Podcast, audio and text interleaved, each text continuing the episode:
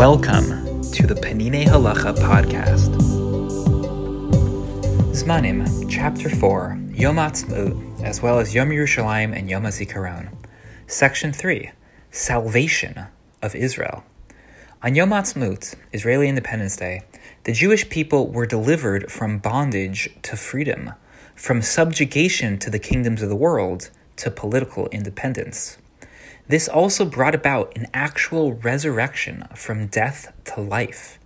Before this time, we were unable to defend ourselves against the enemies who pursued us. But from that day on, thanks to God's kindness, we began to defend ourselves and to win our battles. True, all the enemies who rise up to destroy us have yet to be destroyed. But after the establishment of the State of Israel, we formed an army, thank God, and we have the strength to fight back and to triumph.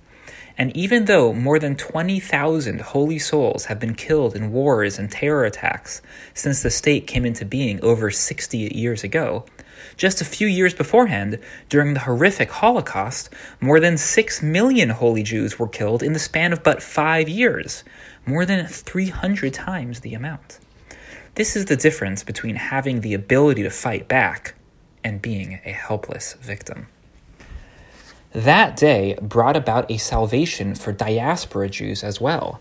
They now have a country that is always willing to absorb them and even works on their behalf in the international arena. Before the state was established, almost no one paid attention to our complaints against the murderous anti Semitic persecutions that raged in many countries.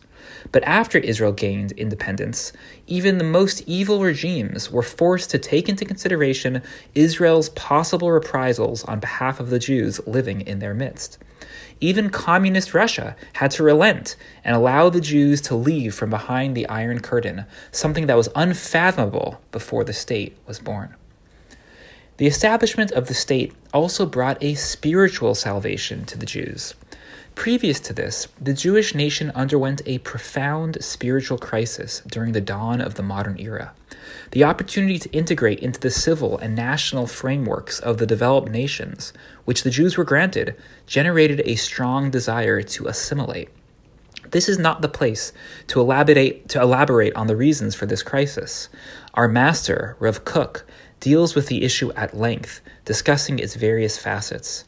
In brief, a dangerous process of assimilation and the abandonment of Judaism developed in all countries that embraced modernization. This process threatened the very existence of the Jewish communities in the diaspora. Assimilation began approximately 200 years ago in Western Europe, spreading gradually to Eastern Europe and to the capitals of the more, of the more developed Arab countries.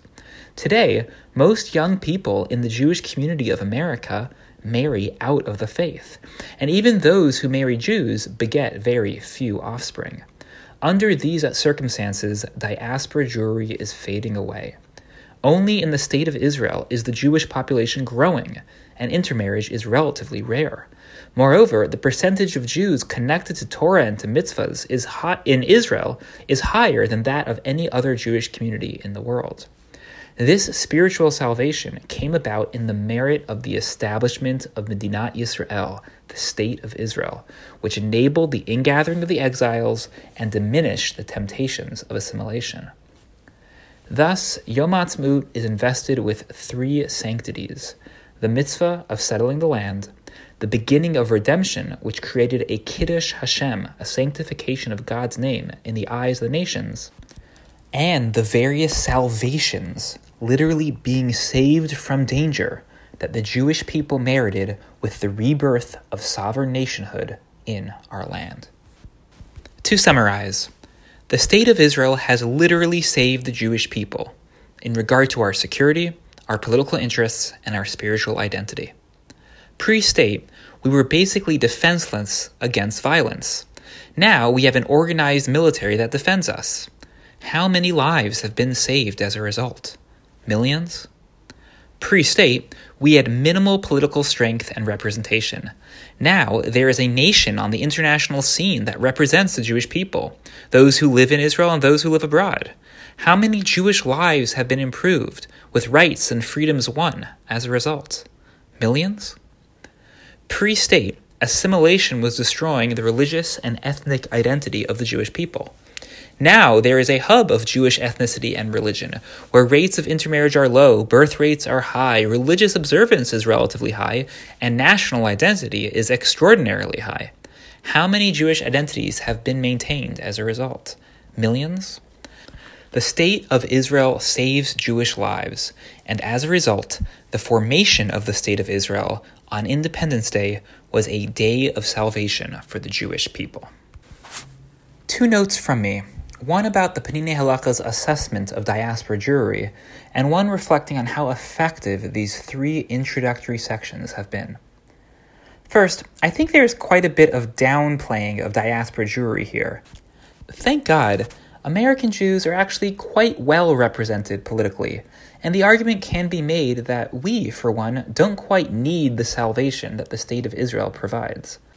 Likewise, American Jewish strength was also a big part of helping free Soviet Jews from Russia.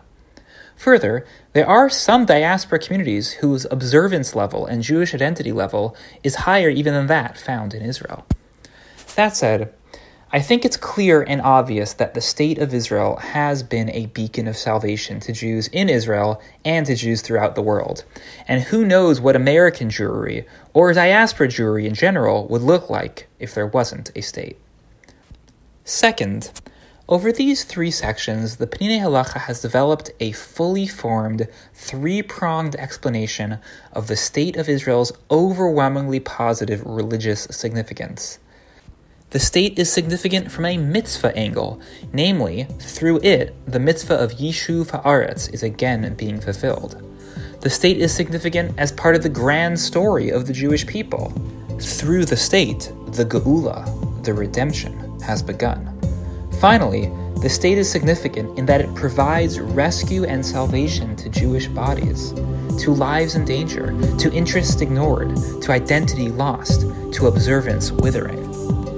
If you can see just how significant the state is, then the day on which this state began, Independence Day or Yom Ha'atzmaut, should certainly be worthy of your celebration. The Peninei Halacha podcast provides English audio of Peninei Halacha, an exceptional work of halacha by Rav Eliezer Melamed Shlita. The English translation was overseen by Elli Fischer and Koren Publishers. These texts are available for free online, and beautiful printed volumes are available for purchase. The summaries and reflections are from me, Ben Greenfield, rabbi of the Greenpoint Shul in New York City. I occasionally make subtle changes to the original translation, often for clarity, sometimes by mistake.